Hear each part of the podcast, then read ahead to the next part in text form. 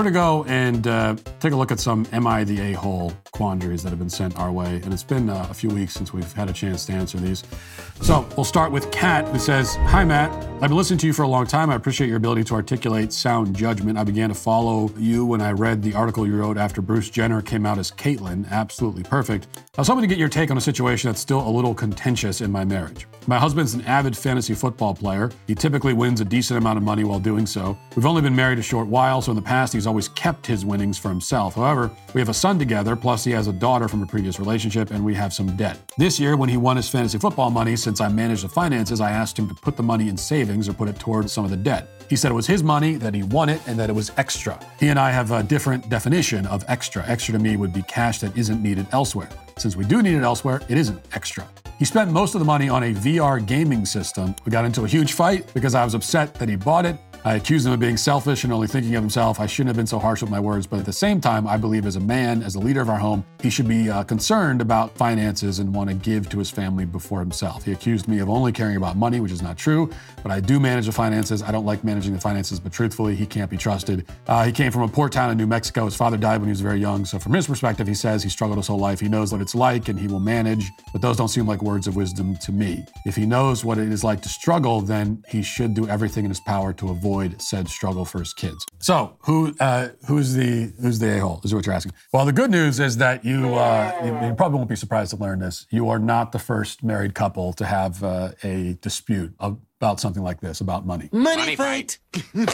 This is one of those things where I am only getting one side of the story. I'm guessing if I were to talk to him, he would probably fill me in on some details that you've left out. And not because you're trying to be dishonest, but because we're all biased in our own favor naturally. But based on what you've told me, I would say you're not the a-hole, and I would give two reasons. One is that in a functioning marriage, in a healthy marriage, there's no such thing as, well, this is my money, this is just mine. Money has to be shared. Like, it just has to be in a marriage. That's how you have to see it. And once you start playing this game of, this is all mine, you're headed to a dark place, and it's like nothing good can come of it. You have to have the attitude of, this is our money, it's for the family. Family, family, family. Which doesn't mean that as a member of a marriage, you can't spend some money, quote, on yourself and buy some things that you want to buy for yourself. But it should all go to the same place, the same bank accounts that you all have access to. Nobody's hiding money. No one's keeping it off in some, locked away so the other person can't access it. I think once you start going down that path, it's just nothing good comes of it. And I also think you're right about the VR thing too.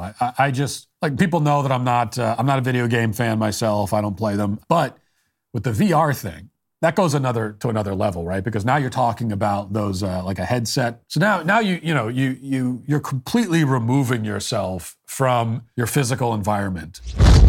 What's the moderate amount? What's the correct amount of putting on a VR headset as an adult and a father in your home? Maybe you could practice moderation with something like that too, but you'd have to really, really, really limit your time. And already the financial investment, spending hundreds of dollars when you've got these other financial obligations you have to meet, that already tells you that this is not a moderate thing. So I'm going to be on your side on this one. Got you covered.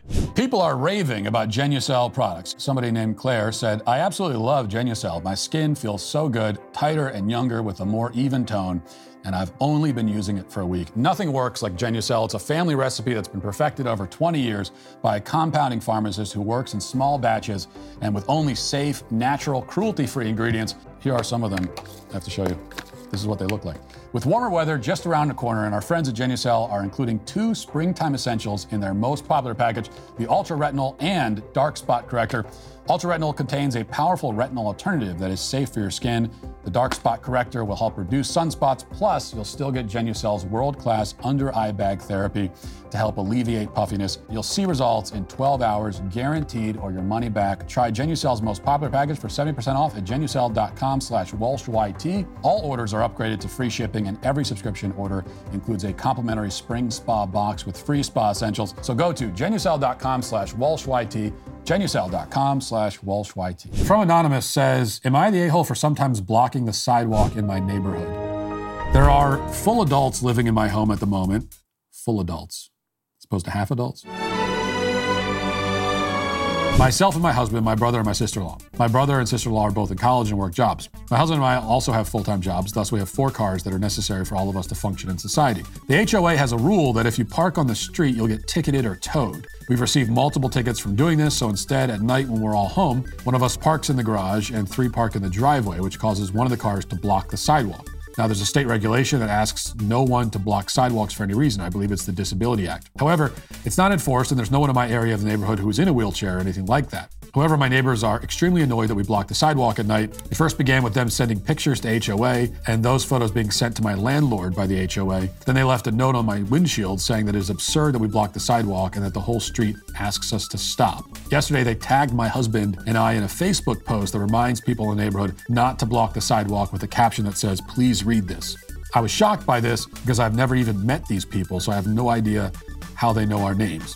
After we didn't respond, one of them waited for my sister-in-law to come home so they could yell at her to stop parking on the street. She says that a child almost got hit by a car recently and that old people have to walk around our cars. Are we the assholes for blocking our sidewalk when we truly are not given any other option? No.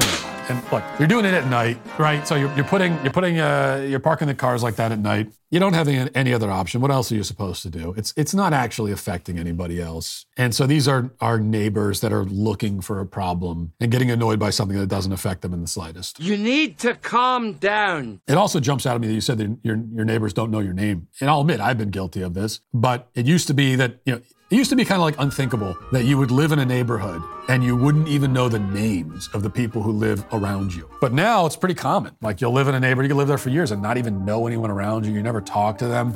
And so that's bad enough. The only time they take an interest in you is to complain about how you parked your car. No, they're the a-holes for sure. Finally, from Aaliyah says, I'm the newest roommate in a college house with 3 other girls, and being in college, I know that people are going to drink on the weekends. But one of my roommates came home one night so drunk that she relieved herself on the kitchen floor. I reached out to my landlord and tried getting her kicked out because she refused to clean it. Okay.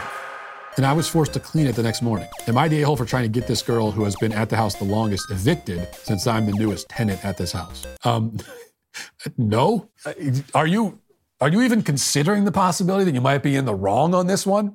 So you are on your hands and knees on the kitchen floor cleaning up someone else's urine. I'm assuming it was urine. And you want the person who peed on the floor like a dog kicked out of the house. And you're thinking to yourself, you might be in the wrong? No, you're 100% in the right. The part that blows my mind, the whole thing, relieving yourself on the kitchen floor is already disgusting. But she refused to clean it? How did that conversation work? Hello? She's so drunk. I assume you went up to her, right? Some kind of conversation where you said, "Can you urinated all over the kitchen floor? Can you clean it, please?" And she said, "No." I wouldn't want to live with this person for sanitation reasons, but also just because this is someone who's mentally unstable. I don't find this funny anymore. It never was supposed to be. And given the reaction, she sobers up the next day and refuses to clean it. That blows my mind. So no, you are relieved of that moral burden. I guess everybody was during this segment. It's always fun when we can do that. And we'll leave it there for today. Godspeed.